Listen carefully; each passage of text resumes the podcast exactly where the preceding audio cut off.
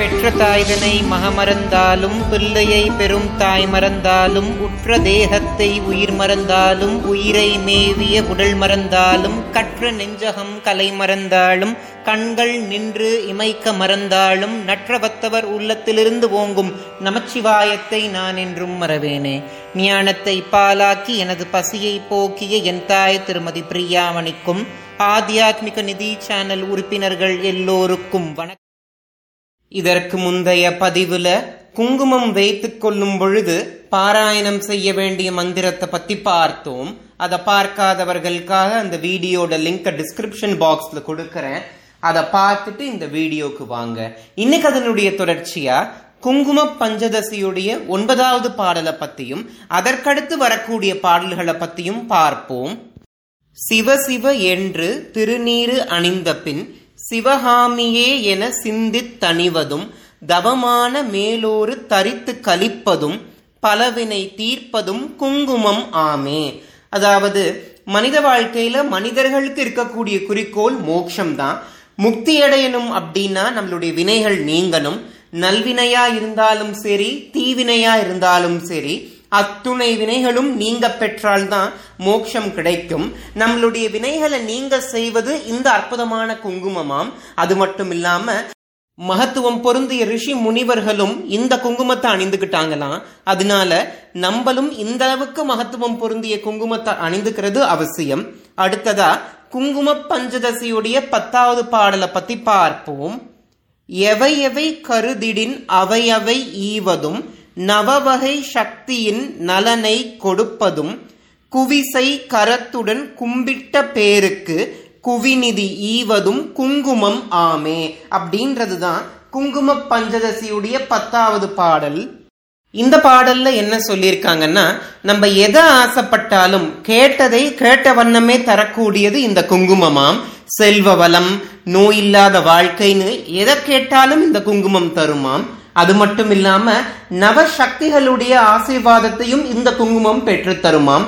நவசக்திகள் அப்படின்னா என்னன்ற கேள்வி இப்போ உங்களுக்கு மனசுல வரும். அதாவது பராசக்திக்கு ஒன்பது ரூபங்கள் இருக்கு.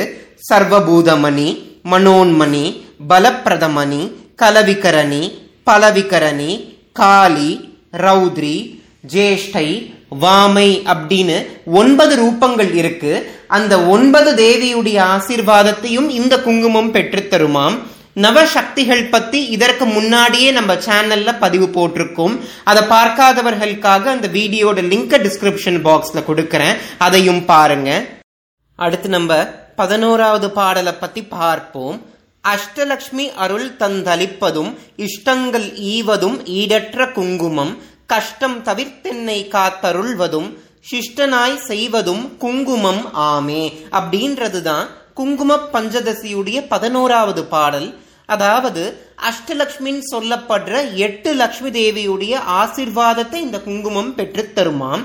நம்ம எதையெல்லாம் விரும்புகிறோமோ கேட்டதை கேட்ட வண்ணமே தரக்கூடியது இந்த அற்புதமான குங்குமம்.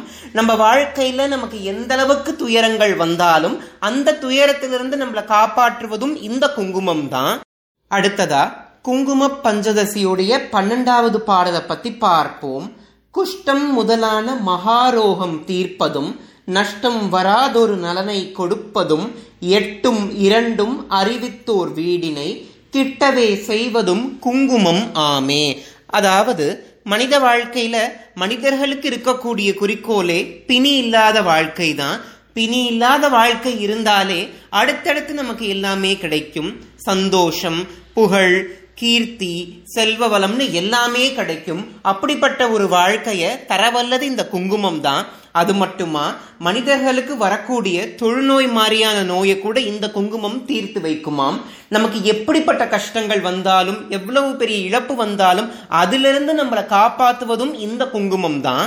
அடுத்ததா நம்ம குங்கும பஞ்சதசியுடைய பதிமூணாவது பாடலை பத்தி பார்ப்போம். பட்ட காலிலே படும் என கஷ்டங்கள் விட்டிடாமலே வந்துமே வாட்டினும் பட்டான பார்வதி பாதம் பணிந்தே இட்டார் இடர் தவிர்த்த குங்குமம் ஆமே. அதாவது பட்ட காலிலே படும் கெட்ட குடியே கெடும் அப்படின்னு சொல்லி நம்ம கேள்விப்பட்டிருப்போம்.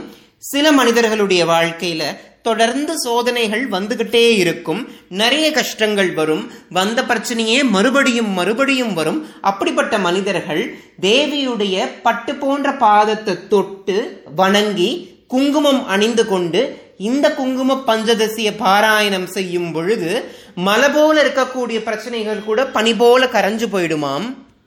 அடுத்ததா நம்ம குங்கும பஞ்சதசியுடைய பதினான்காவது பாடலை பத்தி பார்ப்போம்.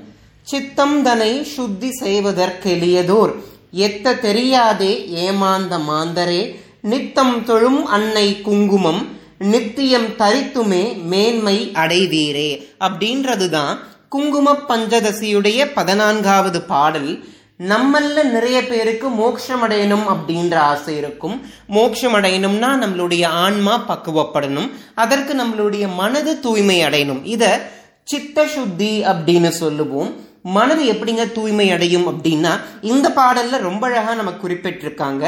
எவரொருவர் தேவியுடைய திருப்பதங்களை வணங்கி குங்குமம் இட்டுக்கிறாங்களோ அவங்களுடைய மனது தூய்மை அடைந்து அவங்களுடைய ஆத்மா மோட்சம் அடையுமாம். அடுத்ததா நம்ம குங்கும பஞ்சதசியுடைய பதினைந்தாவது பாடலை பத்தி பார்ப்போம். மிஞ்சும் அழகுடன் குங்கும ஆடைகள் செஞ்சுடர் ஆகுமோர் ஸ்ரீ சக்கர லலித்தை கஞ்ச மலர் முகம் தன்னில் திகழ்வதும் பஞ்ச நிதி தரும் குங்குமம் ஆமே. அதாவது சுடர்விட்டு எரியக்கூடிய அக்னி போல காட்சி தரக்கூடிய லலிதாம்பிகை குங்கும நிறத்துல ஆடை அணிந்து குங்குமத்தையும் சூடி இருப்பாங்களாம் அந்த தேவியுடைய பதங்களை தொட்டு வணங்கி நம்மளும் குங்குமம் அணிந்து கொள்ளும் பொழுது நமக்கு பஞ்ச நிதிகளும் கிடைக்குமாம். இந்த வீடியோவில் நான் சொன்ன கருத்துக்கள் உங்களுக்கு பிடிச்சிருந்துச்சுன்னா ஆத்தியாத்மிக நிதி சேனலை சப்ஸ்கிரைப் பண்ண மறந்துடாதீங்க இந்த வீடியோவை உங்கள் உற்றார் உறவினரோடும் பகிர்ந்து அவங்களுக்கும் குங்குமத்துடைய மகத்துவத்தை உணர செய்யுங்க. இந்த வீடியோ பார்க்குற உங்களுக்கும் உலக மக்கள் எல்லோருக்கும் பகீரதியை தன்னகத்தே கொண்ட வாரசதையோனோட ஆசிர்வாதம் கிடைக்கணும்னு நான் பிரார்த்தனை செஞ்சுக்கிறேன்.